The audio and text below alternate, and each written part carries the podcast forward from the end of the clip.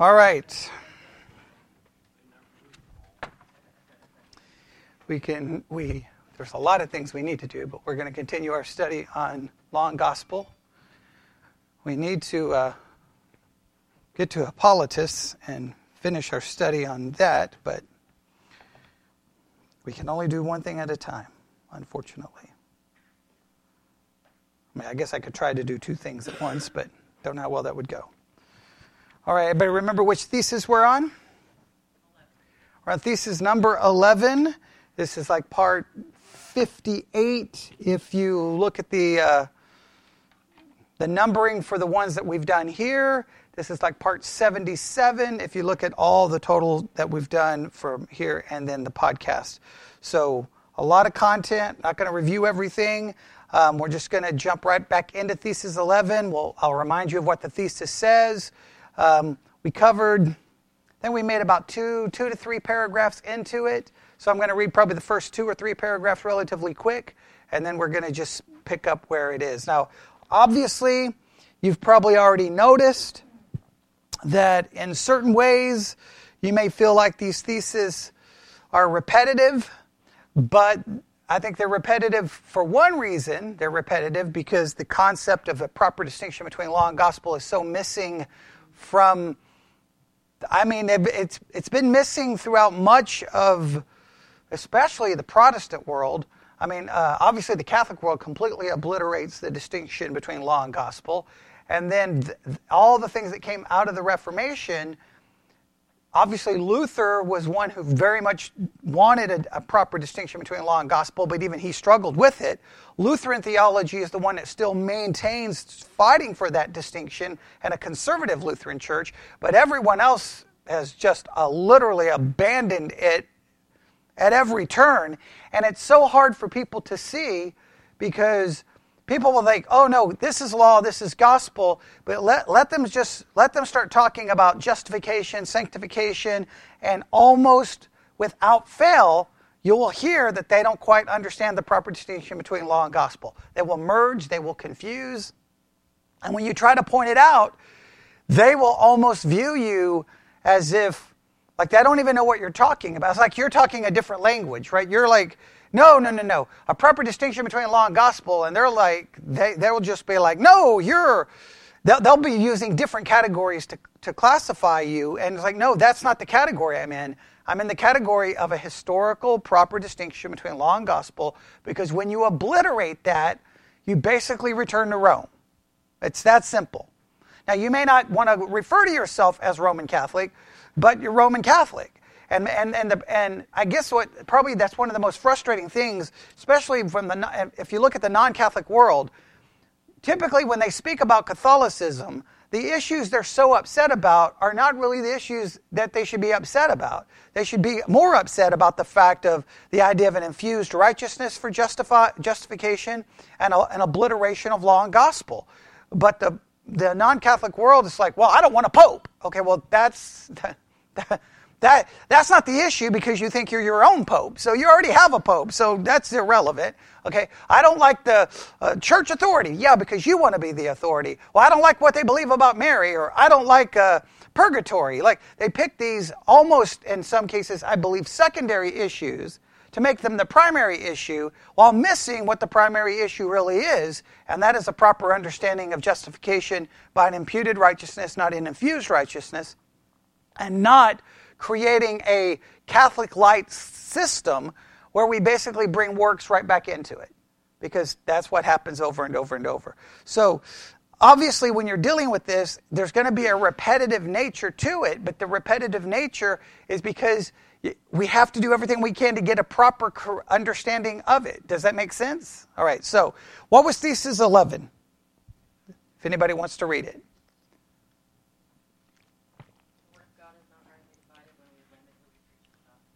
All right, yeah, the Word of God is not rightly divided, and this is, remember how this is written in the book. When there is a disposition to offer the comfort of the gospel only to those who have been made contrite by the law, not from fear of the wrath and punishment of God, but from love of God. Now, this gets into basically, they really start trying to break it down on when is law necessary? When is gospel necessary? When is it the right time? When is it the wrong time? But I want to make it very clear, and this we have to understand this, that law is needed by whom?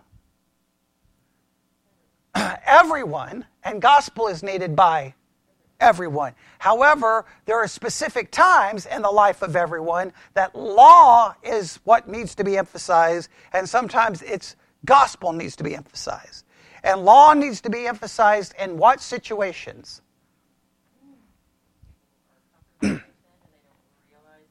If someone is comfortable in their sin, they're just they, they don't feel guilty, they don't feel anything, they don't sorrow, they're not broken. They need they don't need gospel. They need law, law, law, law, law, because law is supposed to do what?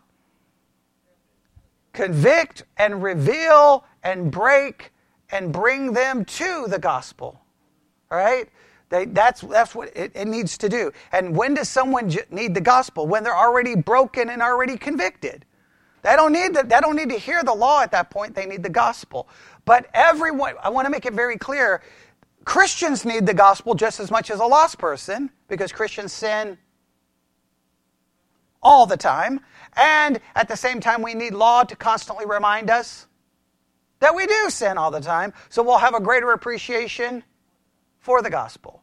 And then lost people clearly need the law, but sometimes you can find a lost person who is already so convicted and so broken that they just need the gospel. You just have to have the wisdom to know which is which and when each is needed. All right, so remember how this, this section started. It says, since the, the fall, since the fall, the law has but one single function to lead men to the knowledge of their sins. It has no power to renew them. Remember, we really spent a lot of time on this. Law cannot renew. Law has no power other than to condemn. And so much of the evangelical world, their solution for every problem is what?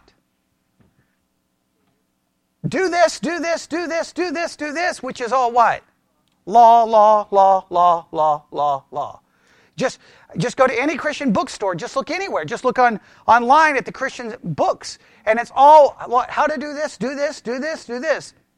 Five ways to be a better wife, 10 ways to be a better husband, 15 ways to be a better church member, 37 ways to be a better pastor. Like do this, do this, do this, do here's your disciplines. You need to do this, do this. You need to you need to join a small group. You need to do this. You need to read more. You need to pray more. You need and it's 9,000 things we need to do. And all and anytime you're telling someone to do something, what are you giving them?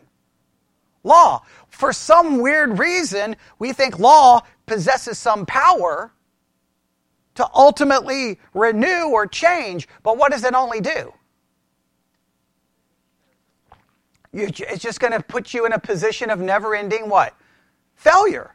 You're never going to live up to it, especially God's law. We and I know that the evangelical world rejects this outright, but I've, i can prove it a million different ways.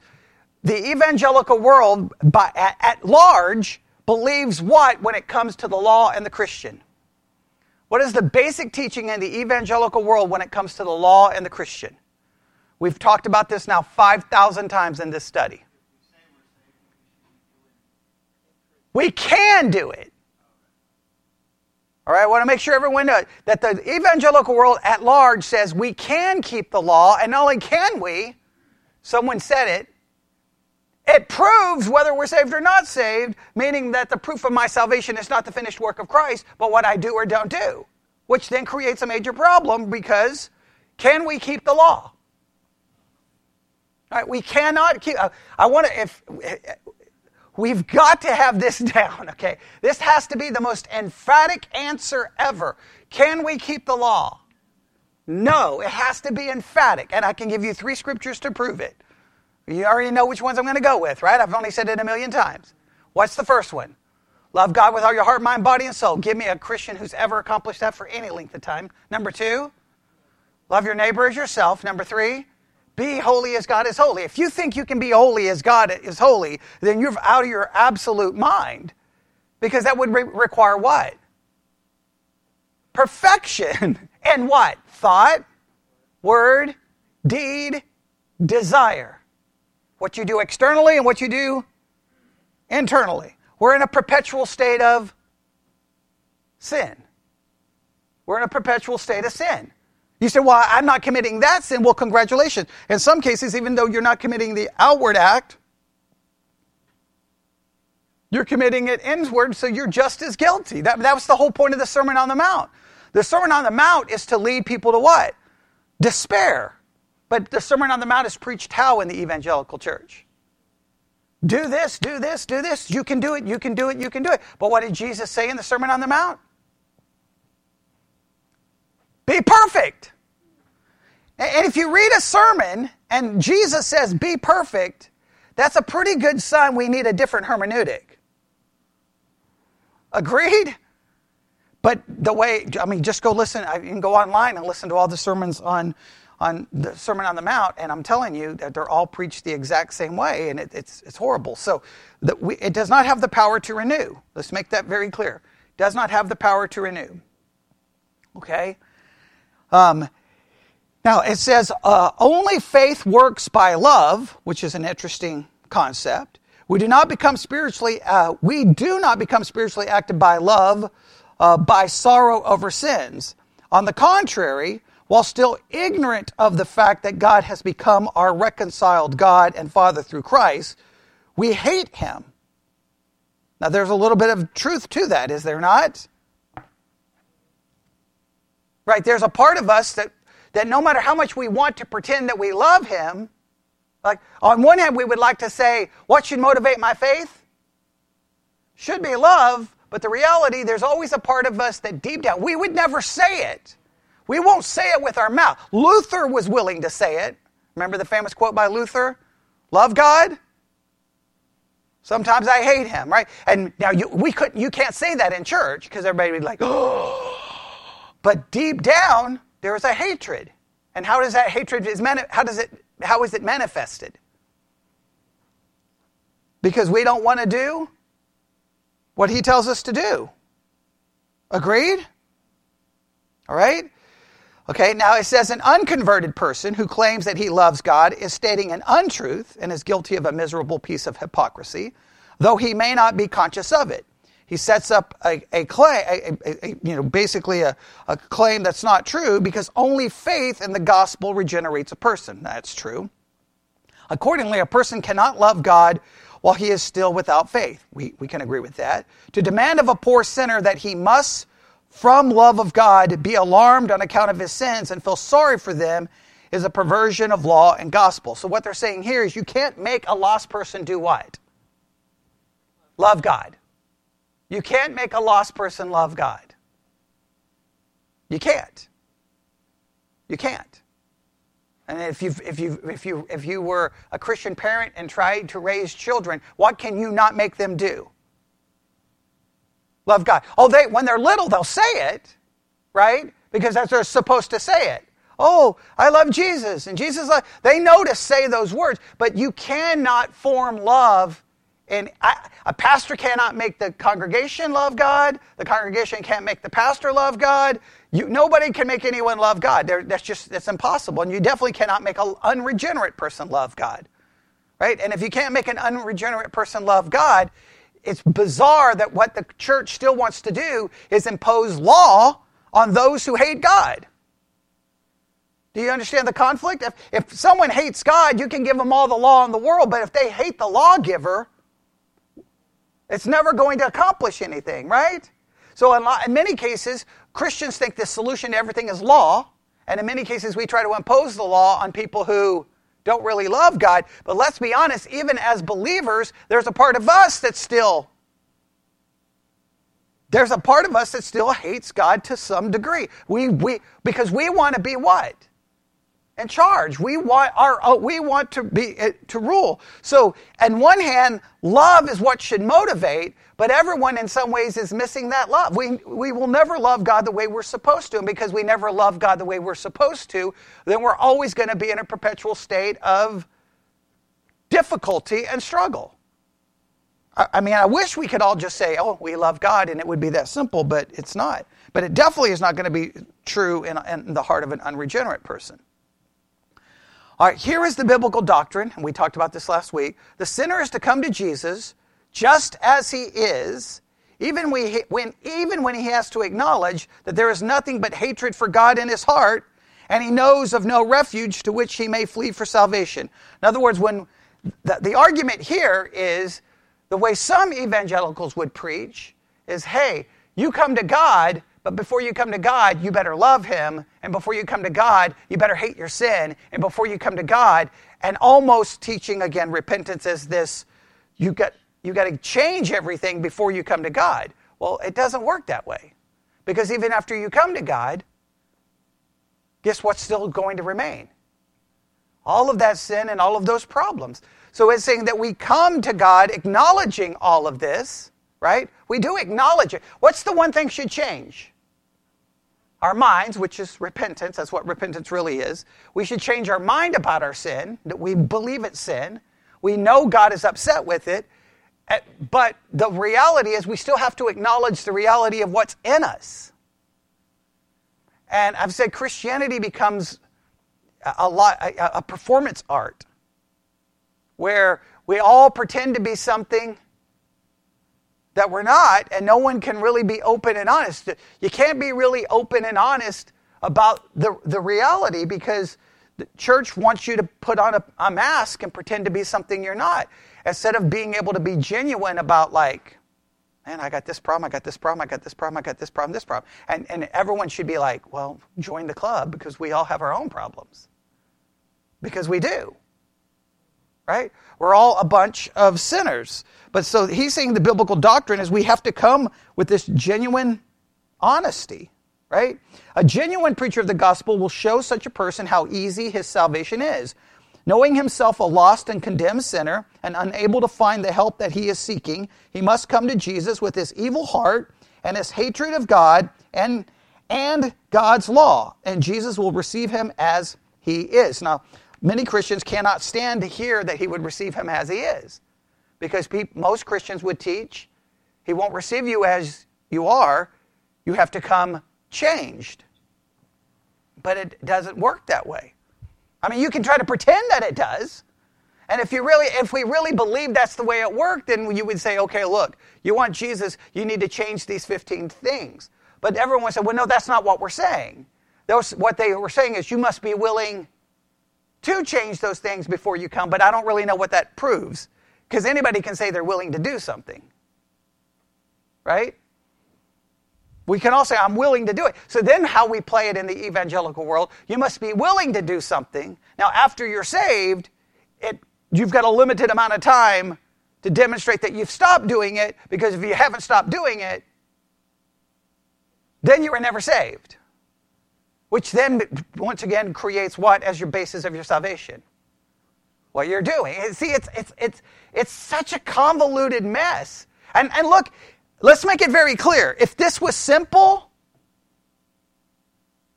if this was simple there would not be all the problems we've seen for 2000 years in church history. No one has got it roman catholics have their way of trying to figure it out which dominated the church Luther tried his way of figuring it out, and then from Luther on, there's ne- there's I mean, just think of all the different systems there are out there, right? You've got the idea that you can lose your salvation. You got the idea that well, you can't lose your salvation, but you can prove that you never had your salvation, and you may find out that you never had your salvation 15 years after supposedly being saved. Okay, which, so then how can you ever have assurance? It's just and then you've got all these different ways of trying to approach it. If it was simple, there would be how many ways of looking at it? Probably one, maybe two at best. But nobody seems to have it figured out. So we have to embrace the fact that it's difficult because Christians get nervous. If I, if I was to look at anybody who's a sinner, a horrible sinner, say, well, just come to Jesus as you are, there would be someone who'd step in, well, well wait a minute, wait a minute. You've got to make sure you tell them they can't stay like they are. Because if they stay like they are, then they were never saved. But then you have to say, well, what do you mean by not like I was? Because what is the one thing true of all of us after we're saved? We still have a sinful nature, unless you believe in. And now there are those who teach in the eradication of the old nature. But if you teach the eradication of the old nature, what should flow from it? Sinless perfection. So it leads to lots of serious problems trying to figure this out and trying to understand it.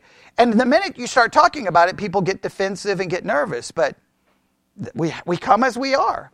It is His glory that men say of Him, Jesus receives sinners. He is not to become a different being. He is not to become purified. He is not to amend his conduct before coming to Jesus. We are just to come as we are, as a sinner. What, what do we have to, when we come to Jesus, we come just simply acknowledging what we are and that He isn't like we are. And it's because of what He did and who He is that I am saved. That's the way it has to be. Now, that makes people nervous. It makes people nervous. I know why it makes them nervous. But everything else you have to then pretend. Agreed? All right. Um, Romans 3.20, we talked about this last week. Does everybody remember Romans 3.20? You can look at it really quick if you need to.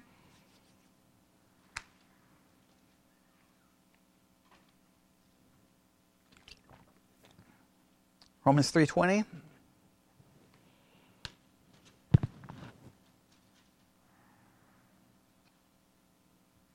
Okay, what does it say?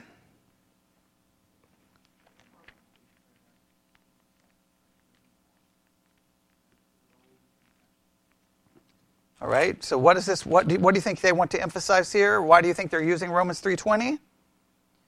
Because by the deeds of the law shall no flesh be justified in his sight. In other words, you're never going to be justified before God based off what you do. So therefore you can't make what you do the basis of determining if one is justified. This is the way they, they describe it. The law produces not love, but the knowledge of sin. A person can indeed possess that knowledge without love of God. Someone can have the knowledge, but not love God. Because law does not produce love. Law does not produce love. Law does not produce love. That if you get anything down from this morning, you may want to write this down. Law does not produce love. Now, does that mean the law we, we, we don't care about the law? No, it doesn't mean it means the law is still there, right? It, the law. Let's make, make sure we understand this. Is God's law holy? Is God's law good? Is God's law beneficial? Yes. Is God's law necessary? Yes. But we have to understand what it can and cannot do, and it cannot produce love. It cannot produce love. And you can, so that means you can give people a thousand rules, but that's not going to make them love God. In fact, what will all the rules do? I want to make sure we understand. All the rules will simply lead you to a, a never ending realization that you fall short of that. Or what, what, what's another dangerous part that law will do? There's one other thing law will do. Not only will it lead you to despair, it will not produce love, it will lead you to despair. So you may want to write this down. Law will not produce love. It can lead to despair. And why does it lead to despair? Because you just never are going to accomplish it, right? You're going to fall short, you're going to fall short. That should lead to despair. It's the weird thing that some people don't feel that despair. Remember, that was the whole, like, nobody could understand Luther, right? When everyone reads Luther, doesn't everyone think, looking back into church history, doesn't a lot of people look at Luther like he was crazy? Always repenting, always repenting, always repenting, always. Re- and everybody's like, what's your deal? Get over it. But he's like, if the law demands perfection, I'm never going to be perfect. So he was bothered. But you can, you, can, you can preach a sermon. You can literally stand in a, a pulpit in almost any church in America and say, Be ye holy as God is holy. And everybody will be like, Amen, I can do it. Instead of everyone in the congregation should be like, what, everyone should raise their hand and do what? We can't do that. But nobody will say that, right? It should lead to despair. The fact that it doesn't lead to despair is mind blowing to me. All I've got to read is be holy as God is holy. That is, that is stated in the Old Testament, it's repeated in the New Testament. Jesus says a similar thing in the Sermon on the Mount be perfect as your heavenly Father is perfect. Right there, I'm done. I'm just like, uh, that, that's it. Well, then here's my Bible. I'll turn in my Christian card and I'm just leaving because I can't do it. But the average Christian is like, we can do it, we can do it, we can do it, we can do it. And I'm like, I don't get it. So it should lead to despair. But if it doesn't lead to despair, what does it lead to? Want to make sure you have this down. It doesn't produce love, it will lead to despair. And the third one, you've got everyone's got to get the third one down. What do you think it leads to? Oh, come on. It's inevitable.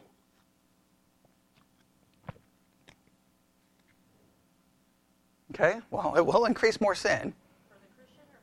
For the Christian. Self righteousness. There we go. We will start cleaning up what? The outside of the cup. We'll convince, we'll clean up the outside of the, of the, of the bottle, right? We'll make it really nice. We'll put a good label on it that says Christian, right?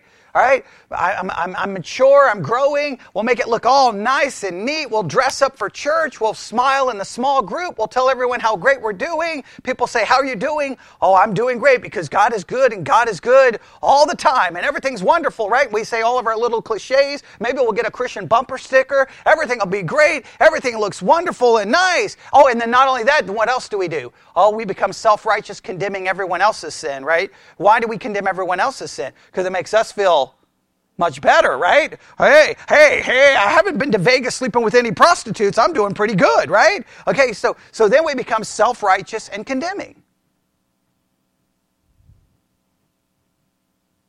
That's what law is going to lead to. Law is not going to produce love. Law will do what? Lead to despair if, it, if, if we truly understand it, or it will lead us to dress up the outside. And that's what the Pharisees did. Were they self righteous? Did they condemn anyone and everyone for the slightest little supposed deviation of anything? Yes. At the same time, how clean were they really? Because I don't know, they were only plotting to kill, I don't know, the eternal Son of God. okay, that's pretty messed up, right? Hey, hey, hey, we may not go into Samaria and talk to those Samaritans, but we'll kill Jesus. Hey, we may not, we may not, we don't, hey, we wash our hands before we eat. Hey, we, we do all the right things. Oh, but we'll kill an innocent person. Well, the church has demonstrated that for 2,000 years. We, we, we clean ourselves up. We condemn everything the world does. We'll condemn everything that happens on the Grammys, at the Oscars. We'll condemn Hollywood. We'll condemn Netflix. We'll condemn books. We'll condemn this. We'll condemn that. And then all you got to do is just go to any website that really reports on what's happening in churches, and it's a horrific mess week after week after week after week from everything from sexual abuse, children being molested, you just name it. Horrible things happening in churches all across the United States on a regular basis. Just read the Roys report on a regular uh, basis. She reports the most horrific things happening in churches, and you just look at it, you're like, maybe we should shut up because we're not so good.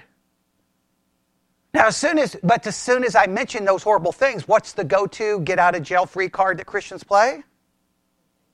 They weren't really saved. As soon as someone does something bad in Christianity, we, we immediately disown them. If someone does something bad in another religion, if a Catholic does something wrong, we immediately blame Catholicism. But if someone in Christianity does something wrong, we immediately say, oh, they weren't a Christian. They weren't a Christian. They weren't a Christian. They weren't a Christian. Because a Christian would never do it. I mean, a, a believer in God would never commit adultery and kill the husband. Never. A, a, a, Christian would never have 700 wives and 300 concubines. That could never happen. Uh, a, a Christian, a believer in God, would never, I don't know, forcibly have relations with their handmaid that they got in Egypt, or a slave. Oh, that would never, I can go on and on and on throughout the Bible, all the things believers in God did. Pretty, some pretty messed up stuff, yes? You ever read the book of Judges? And some of those people who did those horrible things are mentioned where? In Hebrews 11.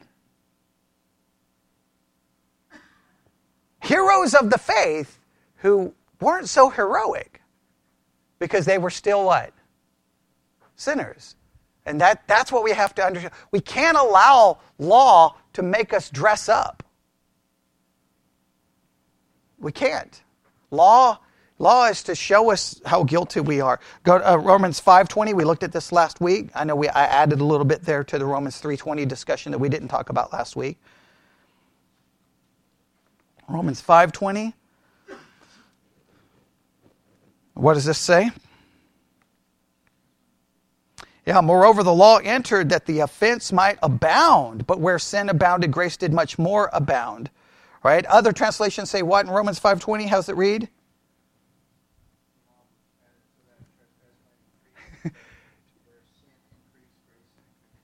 yeah, the law increases sin. And law increases sin. One, it increases sin in what way? Well, one, you, you didn't know it, but we've talked about it before. Law provokes. Law provokes sin. It almost sets it into motion. It's the, it's the whole idea that you could, you could have something sitting here and nobody would touch it until you put a sign that says, don't touch. And almost inevitably, something inside rises up and wants to do what? Right? I mean, you know, you, you, if you've ever dealt with children, you'll be like, don't touch that. Don't, like, they're not even paying attention. As soon as you say don't touch it, they're kind of like,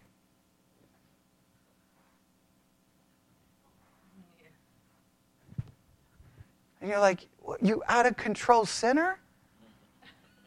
But what does it prove? Law does what? Provoke. Why does law provoke? Because our nature does not like law. Right? Agreed? If there wasn't a law against seatbelts, I probably wouldn't mind wearing one. But you tell me what I can and can't do in my car, then I'm to give me a break. I'm gonna, I'll watch this. I'm not wearing it. Oh, come on. There's other. You know you're the same way. Right? Okay, all right. Maybe not. Do, do I? It's just me. Whatever the other issues may be, you've got your own, right? You may, there may, there may be plenty of things you have no problem doing until your husband tells you to do it. And then you're like, well, I'm not doing that. Okay, right? Okay. Uh, Romans 5:20 as we just said many sins are slumbering in a person who is still ignorant of the law let the law be preached to such a person forcefully let it strike the, his conscience with lightning force and the person will not become better but will literally become worse that is so against our way of thinking the law will make someone worse.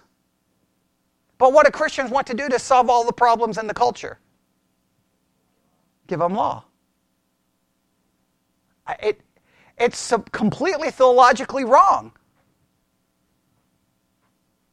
There's, there, there's entire theologies within the Christian world who says, no, no, no, we need to enforce the law on the unregenerate. How well did that ever work in the Bible? God gave the law to Israel. How did that work, everyone? As soon as they would get a law, they're like, oh, check. Okay, give me. That, immediately they said, what? We'll do it. There's that self righteousness, right? And then immediately set off to do what? I think, I, think the, I think Israel woke up every day going, okay, guys, okay, we got some laws to break today. So how are we going to do it, right? Like they, I think they had a meeting every morning on how to break the law. I mean, they did pretty good at doing it, did they not? I mean, every time they turned around, they were doing it. Sometimes you probably feel like your kids used to do that, right?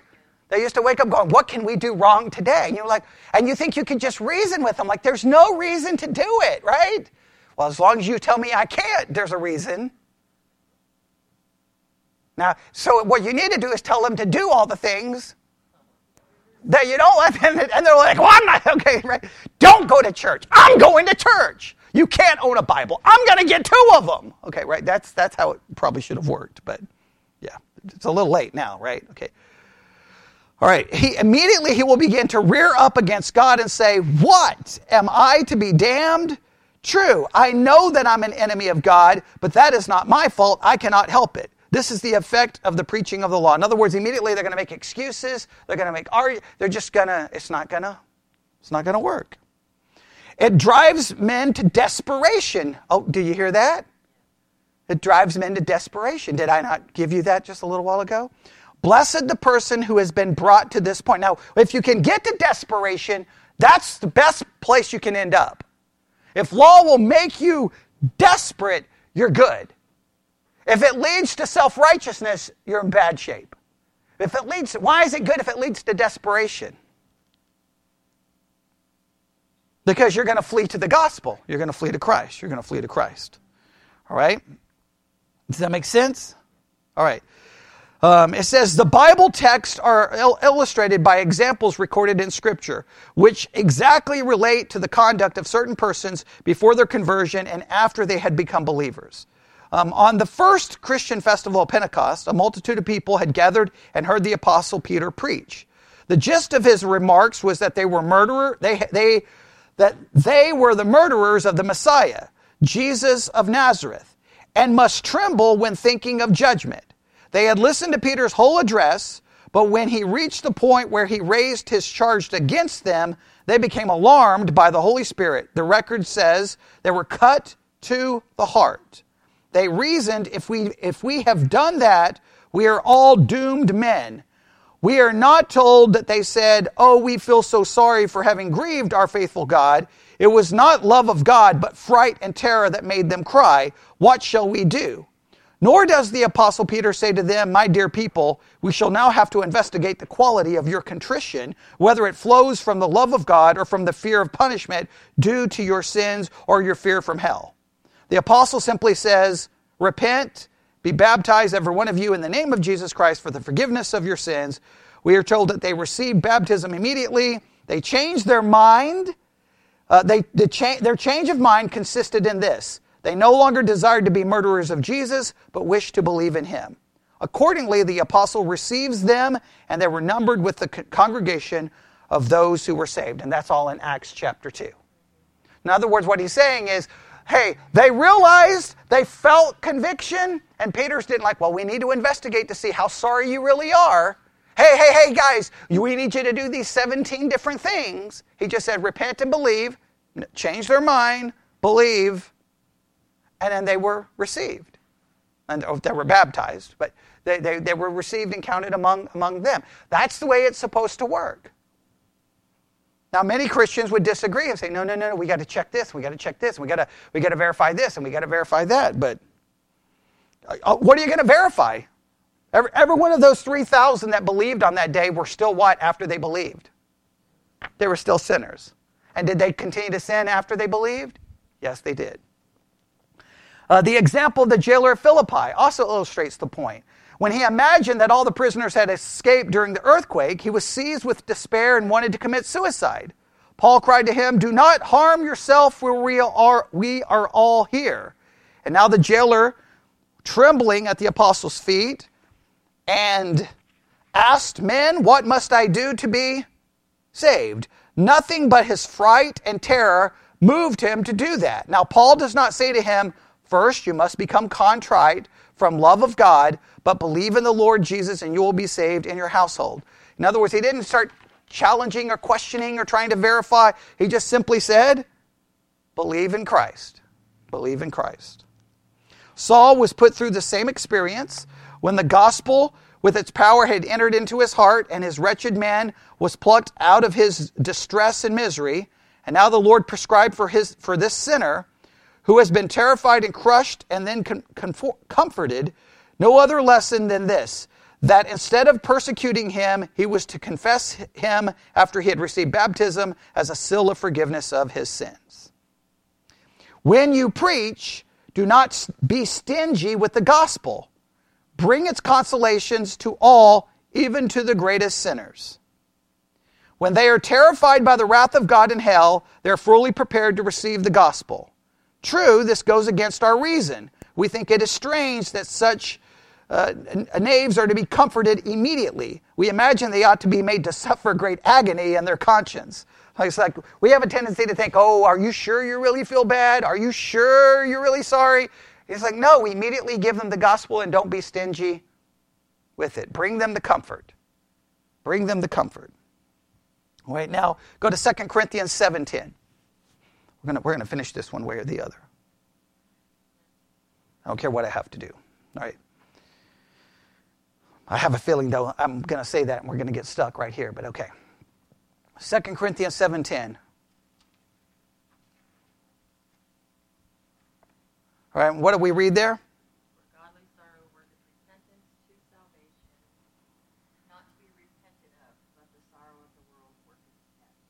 All right. So this is godly sorrow versus a worldly sorrow, right? And a godly sorrow worketh repentance to salvation, not to be repented of. They state it this way Godly sorrow is supposed to mean sorrow of contrition from love of God. This is a mistake, they say. So listen here. They say godly sorrow is supposed to mean sorrow of contrition from love of God, and this is a mistake. The apostle refers to sorrow which man has not produced himself, but which God has caused in him by his word. It is another grievous perversion of the Christian doctrine to tell an alarmed sinner that he must first experience contrition when he asks how he must go about that. To tell him that he must sit down, meditate, and try to draw uh, or elicit repentance from his heart, there, there is not in all the world a person who can produce contrition in himself. In other words, what he's saying is we can't, you can't make a person produce this contrition, and you don't manipulate this contrition. Right? You don't do that. That this contrition has to be brought about by whom? God. Now, this kind of goes, this is definitely much more in the Reformed world where we, we sit theologically because we, well, what do we believe? Is, who, is, who produces repentance? God, not us. Now, we can manipulate repentance, but you, manipulating repentance is of no value. Okay? Faith. Does faith come from us or from God? God. God has to grant the repentance, God has to grant the faith. Now, I understand, and most of the evangelical world who is semi Pelagian, they believe repentance and faith is produced by whom? Us. We believe it cannot be produced by us if it's genuine. A human sorrow can be produced, a human repentance can be pr- produced, and maybe even a human kind of faith will be produced, but it will not be a godly faith, a godly repentance, or a godly sorrow. And he's saying that you can't try to get people to elicit it. You proclaim the truth of God's word and let who produce it? God. We don't manipulate it. So much of uh, the evangelical world does a lot of things to, uh, to elicit a response through human manipulation, either through trying to play on emotions or try to create a scenario where you get those feelings going and you can get you can elicit a response the only problem is it will be what kind of a response a human response, and that will not produce anything of great spiritual value. Does that make sense? All right? So I, I think it's important that they, they, they, they drive that point home. There is not in all the world a person who can produce contrition in himself. Godly sorrow is require, is required because faith is required. God, by terrifying us, wants to, wants to produce this sorrow. We must not imagine that contrition is a good work which we do, but it is something that God works in us. And that's very important. Where we can't, if we think that our contrition or our sorrow, if it's our repentance, if it's our faith, and it's our sorrow, then it's our works. And then we are saved by works. But we are not saved by our works. We are saved, everything is a work of God. God has to produce that contrition. God has to produce that faith. God has to produce that repentance. And those things are produced through the proclaiming of God's word. So the preaching of God's word that those things are come about. Does that make sense? All right. Hope so. All right. Um, God comes with the hammer of the law and smites our soul. A person who wants to make himself sorrowful desires ever to increase his sorrow over sin. But a person merged in the right kind of sorrow, yearns to be rid of it. I think that's interesting, right? In other words, you could have kind of a psychological thing where you almost desire sorrow because you want to feel bad, right? You kind of want to feel bad, so you kind of just create more sorrow, almost kind of a self pity because you kind of want to punish yourself. But godly sorrow will make you want to be rid of it. You'll want to flee to Christ. Human sorrow, you'll want to stay in it. Have you ever, we can all probably have experienced, have you ever felt bad and you just want to feel bad and you don't want anyone to bring any comfort to you because you like, I deserve to feel bad and you just kind of get into this like self loathing and it's almost like a psychological thing, right? and you're like, I want to feel bad because I hate myself, I hate what I've done, and you just live in this pit of self despair and no, you can never get yourself out of it. Godly sorrow will make you want to do what? Be rid of it. It will drive you to flee from it. So the human sorrow sometimes just becomes a, you're, you, you're almost punishing yourself and then you'll want to stay there because you want to continue to punish yourself. That's not the, the godly sorrow. Godly sorrow, you'll want to do what? You'll want to flee to Christ. So that's a very interesting description there. We probably could spend some more time. But all right, here we go. It says the, the Lutheran Confessions, obviously this comes from a Lutheran perspective, offers to poor sinners this sweet comfort that when God has given them the grace to be alarmed on account of their sins, they are in a fit condition to approach the throne of grace where they receive forgiveness, the true remedy for all of their ills. They must indeed have contrition, however, not to the end of acquiring some merit by it, but that they may gladly accept what Jesus offers to them. We don't gain merit because how bad we feel. We don't gain any merit. The only merit is found in Christ and what he did. It's not we don't we can't take some pride that we feel worse than others. Feeling bad the only, the only merit is found where? In Christ. That, that's it. All, all of this is to drive us to Christ. And now, here, the last paragraph. When I am terrified by the thoughts of my sins, hell, death, and damnation, and, I, and perceive that God is angry with me, and that being under his wrath, I am damned on account of my sins, that is godly sorrow. Even though I may be in the same condition and which Luther was before he got the right knowledge of the gospel. Such sorrow comes from God. On the other hand, when a fornicator, a drunkard, begins to sorrow because he has wasted the beautiful time of his youth, has ruined his body, and has become you know, basically prematurely senile, that is a sorrow of this world. In other words, if you feel bad because look, look at my sins hurt this person, my sins, I did this and I hurt myself. That is kind of just an earthly sorrow. But when you realize I have sinned against God, now, that doesn't mean you ignore your other consequences. You do realize you've done other things, but you realize ultimately that you forgot. It's kind of the, like Psalm 51 is a good example, right? Everyone look at Psalm 51 really quick.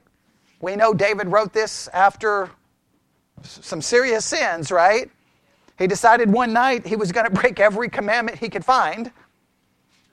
Right? I mean, he did. He broke them all, did he not? I mean, he coveted his neighbor's wife. He committed adultery. He committed murder. He committed deceit. He, I mean, he just went. He just went all in, right? And then when he starts confessing his sin, note the language he uses. Just look carefully at the language. What does he say? Have mercy, mercy. Keep going. Does it when he talks about his sin? Okay, I have sinned against thee, and thee only have I sinned. Wait a minute, didn't David commit sin against a lot of people? What's the point here?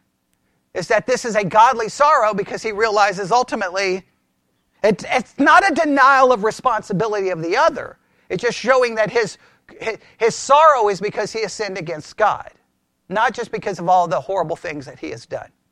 Now, let's make sure we got to be careful here. Okay, let's all, we always have to be careful here because people have, we all have a tendency to do this. As soon as someone shows sorrow because of their sin, what's the go to excuse in the Christian world? Well, they only show sorrow because they got caught. Okay, be very careful with doing that, right? Because if being caught brings the right kind of sorrow, who cares that they're feeling sorrow because they got caught? Be glad that they got caught because then it leads to sorrow. And if it leads to the right kind of sorrow, then that's a good thing, yes? Okay, right? Yes? I mean, that, that, that has to be seen as a good thing. But where we immediately will almost dismiss it so we just got to be careful that we don't become the sorrow detectors that we can go around and determine whose sorrow is legitimate or whose sorrow is not legitimate, because typically we will never know. And just and please note, you say, well, if they're truly sorrow, sorrowful, they will never commit that sin again. That is the most ridiculous thing to ever say, because then then anytime you've ever at some point that we should all stop sinning, right? Godly sorrow makes us run to Christ because Christ is the solution. Christ does not guarantee that we're never going to commit sin again. We run to Christ because we find forgiveness and restoration. It's not a guarantee that you're never going to sin again because at that point, every time you've committed a sin, then you should have stopped. You should commit a sin once after you're saved and then never commit it again. At some point, you would stop sinning, but it doesn't work that way. Yes? All right, so just make sure we understand that. All right. Um, when a vain person is thrown into sorrow over his sins because he has lost somewhat of his prestige, when a thief sorrows over his thieving because it landed him in jail, that is worldly sorrow. However, when a person grieves over his sins because he sees hell before him, where he will be punished for having insulted the most holy God, that is a godly sorrow, provided that he is that he has not been produced by imagination through a person's own effort. Genuine godly sorrow can be produced by God alone. God is the only one who can produce it. God is the only one who can produce it. And that ends that thesis. All right? So, how would we summarize this thesis? How do you think we should summarize this thesis? The emphasis on what the law cannot do and, we, and what the law could possibly do wrong. So let's go through this. The law will not produce what? Love. It will lead to despair or it will lead to self righteousness. All right? But we should, it should hopefully lead to a godly sorrow. A godly sorrow. A godly sorrow. A godly sorrow. God's law should lead to a godly sorrow. It should. Does it always lead to a godly sorrow? No. But what can we not do? We cannot manipulate and make someone feel these things. We can't. We can't, we can't, it just doesn't work that way. I, I, wish, I wish there was, if there was a formula, put, put it this way people have been trying to come up with formulas for the entire history of Christendom, and no formula works. You can, you can get a, you can get a temporary reaction and you can have a lot of things happen, but it, it I mean, the reality is we've got to, we've got to have the right way of thinking or we just end up into a law based mentality. And that law based mentality will lead to self righteousness and it can lead to total discouragement and despair. It, but it has to make us flee to Christ. That's our only hope. All right. That's the end of that one, and we don't have time to look at the next one. Will be uh, the next one will be which number? 12. And this one is the Word of God is not rightly divided when the preacher repre- represents contrition alongside of faith as the cause of the forgiveness of sins.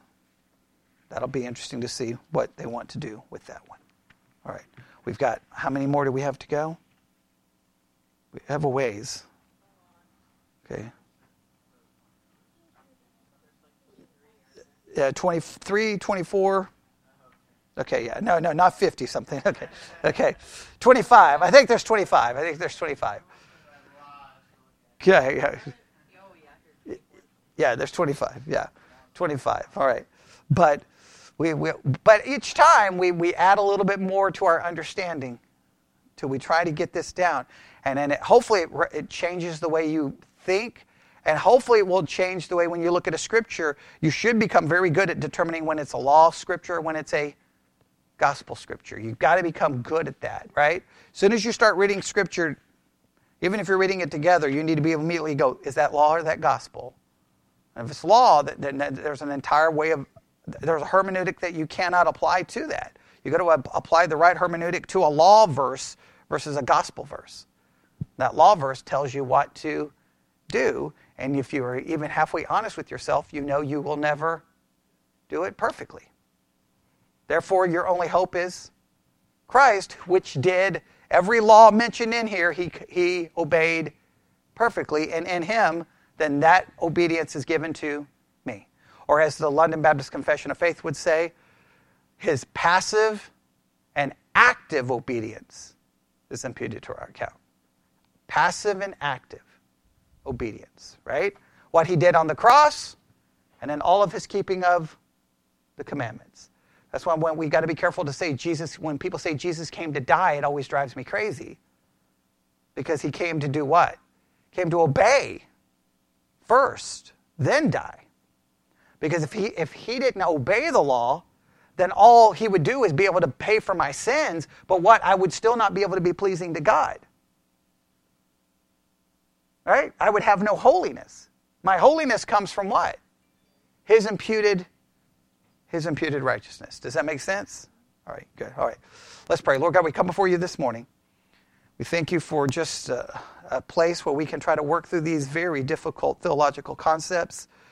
I pray that we will continue to think about them and it, they would have a profound impact on us every time we open our Bible or even talk about these kinds of things. We would have a proper understanding of law and gospel so we have a proper understanding of our salvation. And we ask this in Jesus' name. And God's people said,